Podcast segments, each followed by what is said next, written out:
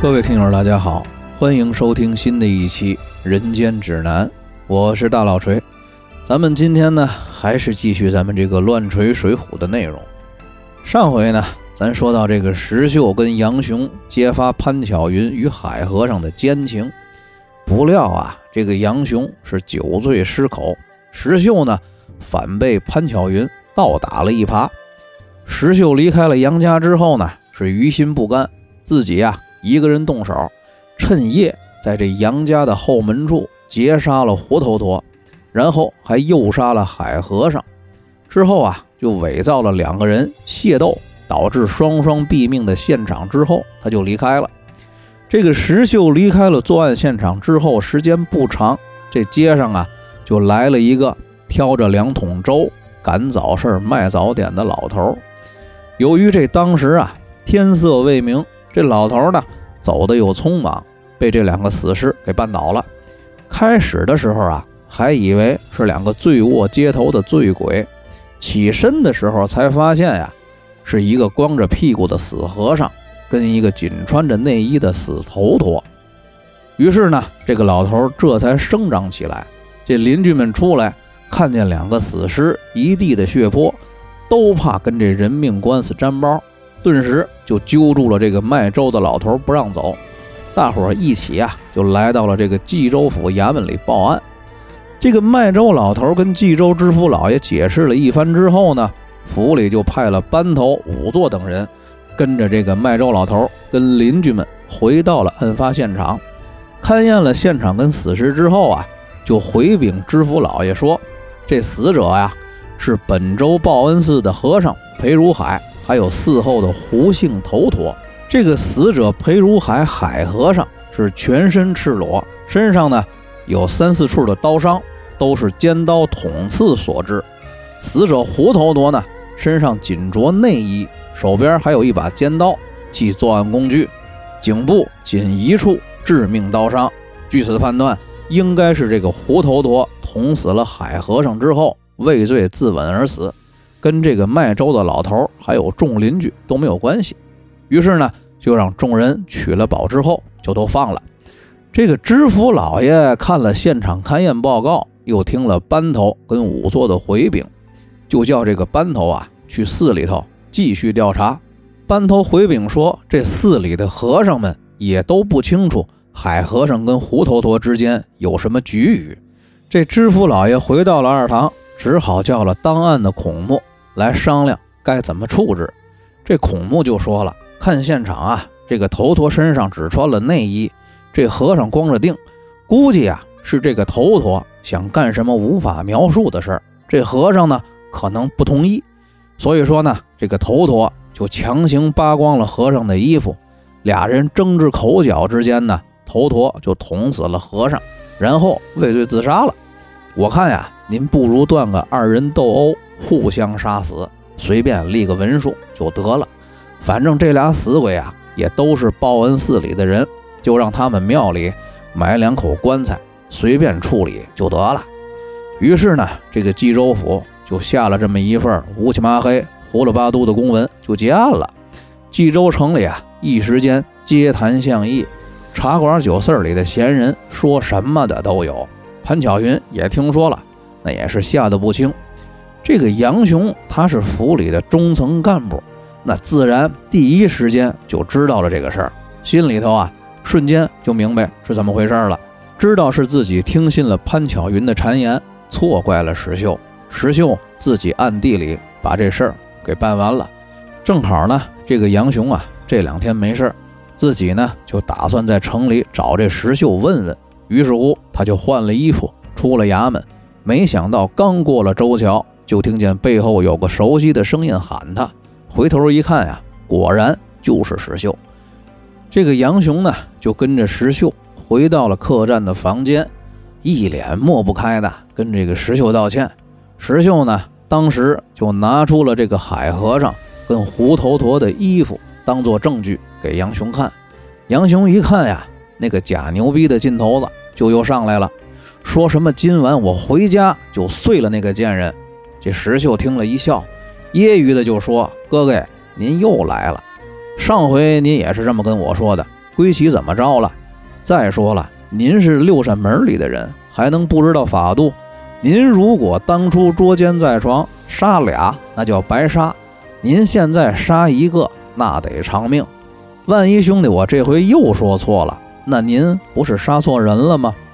这个杨雄啊，当时就被石秀这通不软不硬的话给弄得上不来下不去的，又给逼住了。这个石秀看见杨雄这副窘态呀，伸手拍了拍杨雄的肩膀，说道：“哥哥，这番您呐可得听我的，兄弟，我一定让你当个爷们儿。这个冀州东门外啊，有座翠屏山，您知道吧？哥哥，您回家就跟那娘们说。”好久不曾到寺庙里烧香祈福，让他呀跟你一块儿去逛庙，带上那个丫鬟莹儿。兄弟，我明天就在翠屏山上等您，到时候咱们三头对岸问明白了。哥哥，您也用不着杀人，给那娘们写张休书，把她扫地出门就完了。这个杨雄啊，得了石秀的指点，从这个客栈辞别出来。先回到衙门里上班，到了傍晚下班回了家，直到晚上吃饭睡觉也没敢多提一句，生怕自己再次说漏。次日清晨啊，就对这个潘巧云说：“昨天晚上我梦见个金甲神人，跟我说了，你以前呀在东门外岳庙许了愿还没还，让我赶紧去还愿。正好今天白天没事儿，因为我这愿呀是咱俩成亲之前许的。”而且许的呢，也是求姻缘的愿，所以说呀，你跟莹儿跟我一块儿走一趟。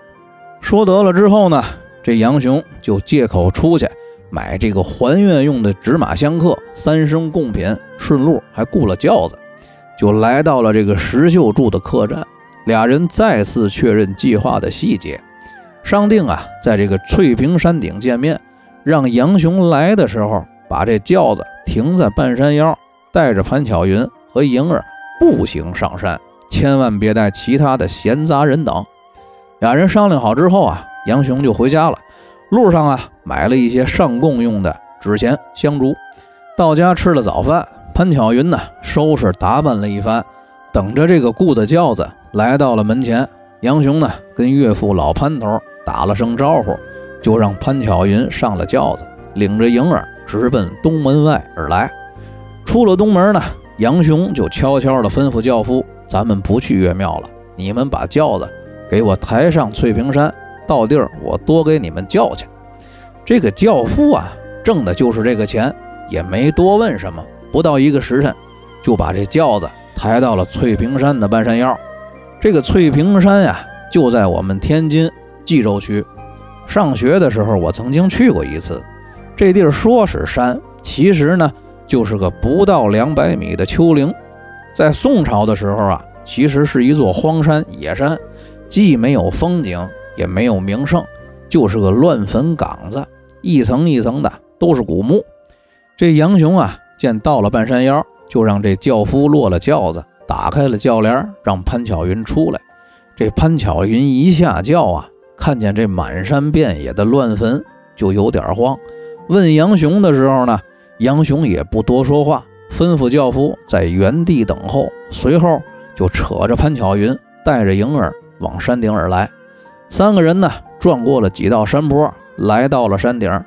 远远的就看见这个石秀坐在路边的石头上。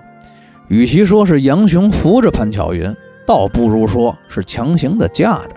径直就来到了石秀的面前。这石秀呢，看见杨雄架着潘巧云前来赴约。把手里的行囊包裹、杆棒，还有防身的腰刀，都放在了树下，过来打招呼。潘巧云见了呀，心知他跟海和尚的奸情，今儿啊算是藏不住了。但是这个潘巧云觉得海和尚反正已经是死无对证了，所以说呢，嘴上依然还是抵赖。一直到这个石秀把海和尚跟胡头陀的衣服扔在了他面前，潘巧云最后的心理防线。那才彻底的崩塌。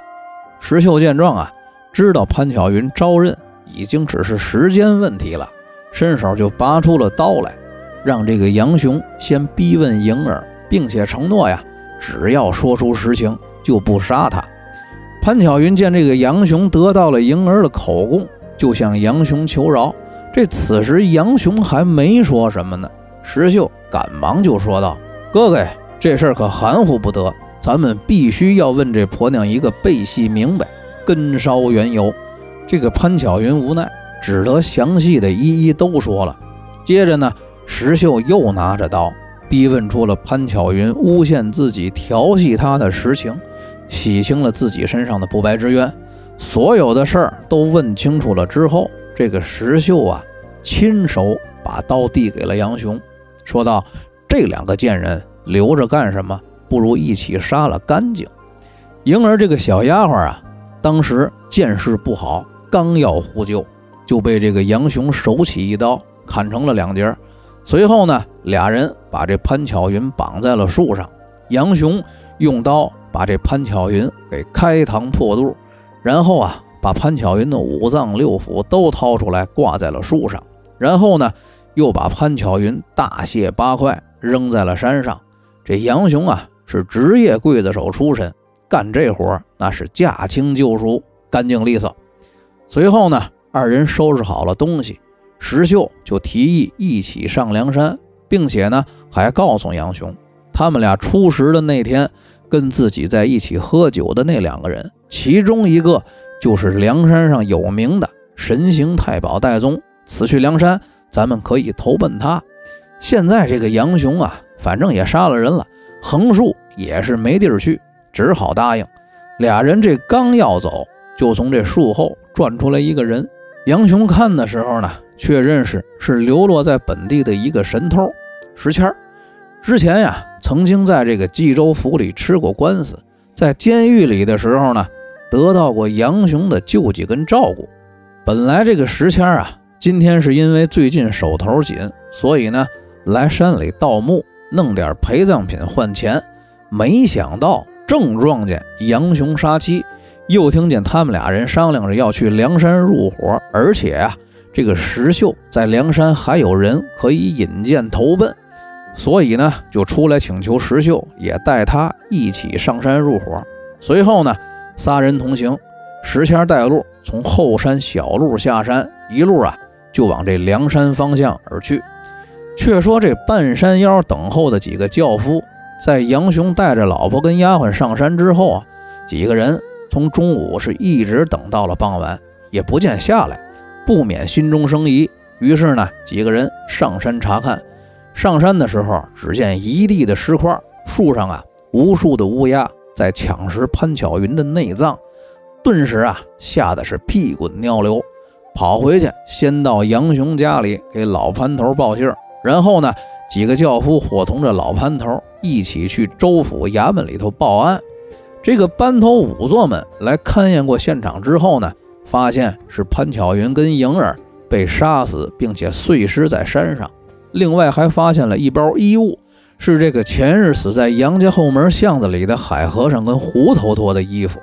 知府呢又详细的问了老潘头跟海和尚之间的关系，得知了这不久前呀，潘氏妇女曾经去报恩寺还愿，老潘头醉卧僧房，以及这个石秀突然离家的情况。推断出了一定是这个潘巧云跟海和尚通奸，莹儿还有胡头陀从中沟通。石秀呢路见不平，杀了海和尚跟胡头陀。杨雄得知之后呢，又杀了潘巧云跟莹儿。于是呢，马上就签发了通缉令，画影图形捉拿杨雄、石秀二人。咱说这个杨雄啊，他本来好好的，当着冀州府的中层干部。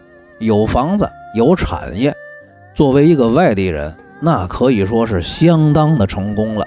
可是呢，他一旦杀人，多年的努力跟打拼就全毁了。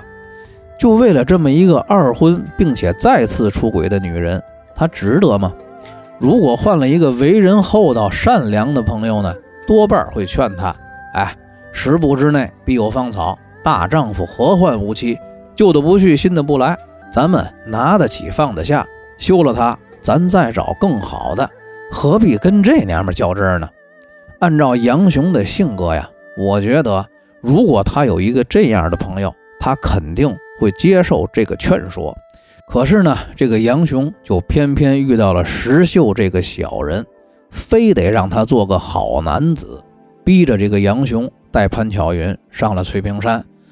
而且在翠屏山上呢，是石秀主导了整个局面。石秀说此事要问莹儿，杨雄就把莹儿抓过来问话。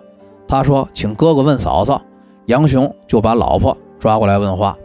这个石秀把潘巧云跟海和尚通奸的每个细节都问得明明白白，而且一再强调此事含糊不得。其实潘巧云已经承认通奸了。具体怎么勾搭的，怎么联络的，怎么上床的，这些个细节有什么含糊不得的？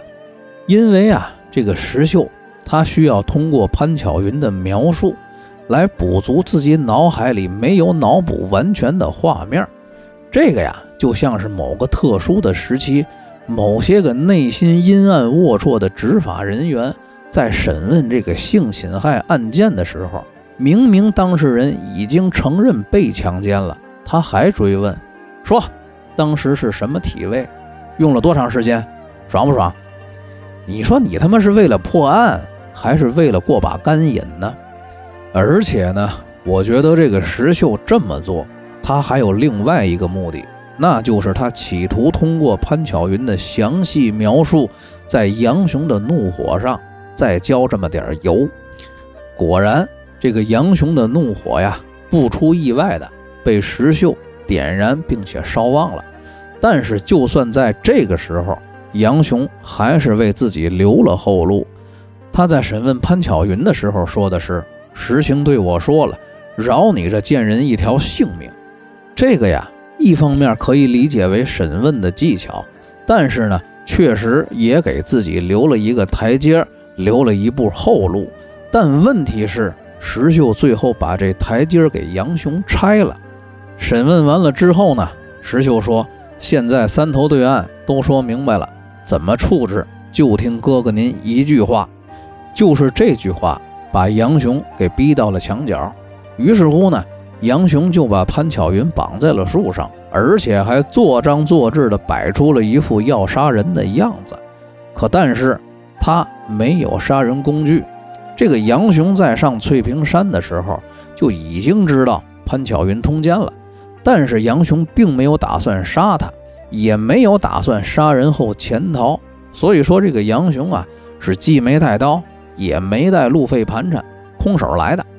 看这个架势，他是打算当着石秀的面把潘巧云发作一通，最多是打一顿，然后啊原样抬回家。可是就在这个时候。这个石秀啊，悄悄的把刀给递过来了，说：“那先把莹儿杀了吧。”在这个整本的《水浒传》里头，这一幕啊，也许算不上最血腥的一幕，但我觉得这一幕是最阴狠毒辣的一幕。这个潘巧云变成了一堆残肢和血肉，杨雄啊变成了一个亡命天涯的通缉犯，而石秀啊成了杨雄生死不渝的兄弟。也不知道这个杨雄日后回想往事的时候，会不会纳闷儿？哎，我他妈怎么变成通缉犯的？明明离婚就能解决的事儿，为什么会演变成杀人呢？但是啊，我觉得他不能把这个事儿怪在石秀身上，因为那就得承认自己并没有那么愤怒，就得承认自己只是为了面子，就得承认自己是个被石秀牵着鼻子走的傻逼。所以说呢，他为了自尊心，他只能认定石秀是好兄弟。他杀了裴如海，那是为我好；他让我带潘巧云到翠屏山，也是为了我好；他复盘通奸的每一个细节，是为了我好；他给我递刀子，还是为了我好。他呀，是为了让我做一个顶天立地的好男儿。石秀简直堪称懦夫救星。这好男儿听说老婆出轨了，肯定都会愤怒的发狂，都会不惜代价的杀人。我以为自己一开始没有那么愤怒，那是记忆的错觉。我听说潘巧云出轨了，第一反应肯定就是把他碎尸万段。答应饶他，那只不过是审问的技巧，没带刀，我只是忘了。而石秀呢，不过是作为兄弟配合我，而这一切呀，其实都源于我自己本身的愤怒，因为我是一个顶天立地的好男儿。闲话说了这么多，咱呀还得继续往下说正文。这个杨雄、石秀跟石谦三个人从小路啊下了山，一路上是饥餐渴饮，小行夜宿。这一天呢，就来到了运州地界。眼看这天色将晚，就到了该投店住宿的时间。仨人呢，就来到了一处溪水边的客栈。进了客栈，仨人问店家有没有饮食酒肉。店家呀，只说饭要自己做，还没有肉，酒啊就还剩一坛。杨雄呢，当时就给这店家拿了一只头钗，说剩下的钱明天再结算。虽然说这书里没写。但是我觉得此刻他们三个应该已经引起了店家的注意了。吃饭住店用实物结账，这本身就挺可疑的。然后这个石秀在客栈的庭院里头又发现立着十几把品质精良、做工精湛的好坡刀，于是呢，他就提出来想要买两把用。此时呢，这个店小二又用言语从侧面敲打他们，说：“你们三位啊！”一看就是走江湖的人，还能不知道我们这儿？我们这儿啊，叫做独龙岗祝家庄，庄主祝朝奉，膝下有三位少庄主，那叫祝氏三杰，好生了得。因为我们这儿啊，离这个梁山坡贼窝子近，怕他们山上的贼寇下山滋扰地方，所以说呢，庄主给每家每户都配发了两把好坡刀，以备这个不时之需。刀上都打着编号呢。没法卖您。另外，我们店里啊，每天都有十几个护庄的庄客值班。这个刀啊，是人家带来的。这言外之意呢，就是你们仨一看就来路不明，吃饭住店都不用现金，拿实物结账，搞不好就是贼。住在我们这儿啊，你就老实点儿别招事儿。我们这儿啊，要人有人，是要刀有刀。明天早晨赶紧退房滚蛋。这个石秀呢，又跟店家应付了几句，回到店房里吃饭。不料这个石谦啊，却贼性不改的偷了店里的爆小公鸡给炖了。杨雄跟石秀啊，也没多说什么，只是觉得不过是一只鸡，明天走的时候给钱就得了。仨人说笑了几句，就把这鸡给吃了。却说那个店家，他睡到半夜不放心，于是呢，就起身查看，发现呀。养在这笼子里的鸡不见了，又看见那个殿堂里桌子上都是鸡骨头，锅里啊还有半锅汤，灶边还有鸡毛，心里就明白是杨雄一行仨人啊把这鸡给偷吃了。于是呢，就来三个人的客房砸门理论。如果说呀，要是寻常的山村小店儿，慢说这店家不敢找这仨看着就不好惹的人理论。即便是问起来，也无非就是要几个钱儿。可是这个祝家店的后台，那是祝家庄，说起话来自然气儿粗，话也不好听。没说几句就口角起来。这个杨雄、石秀啊，就打散了店里的几个伙计，每个人又从这院里的刀枪架子上抢了一口破刀。石秀临走还放了一把火。仨人呢，是趁夜夺路而逃。匆忙地赶了两个更次，只见呀，从身后来了一二百人，打着火把，拿着武器追赶而来。这杨雄跟石秀各持兵刃，杀散了追兵。正要继续逃跑的时候，从这个路边的灌木丛里伸出来两把挠钩，勾倒了石谦。这杨雄、石秀一见有埋伏，也是不敢恋战，只得逃走。咱不说这石谦被擒，单说杨雄、石秀俩人啊。是一路狂奔逃命，直到了天亮，走到了一处村落，眼见得这后头没人追赶，这才进了一家路边的小酒馆休息，却巧遇了这个杨雄的旧相识鬼脸杜兴。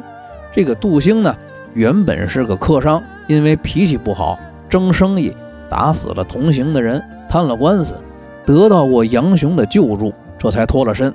这个杨雄跟杜兴说明了和祝家店发生冲突的情况之后呢，杜兴啊就说自己如今投身在祝家庄东边的李家庄，自己的主人呢跟这个祝家庄的关系不错，可以出面说情，求这个祝家庄放了石谦。于是呢，杨雄、石秀就随着杜兴来到了李家庄，打算求助李家庄的庄主营救石谦。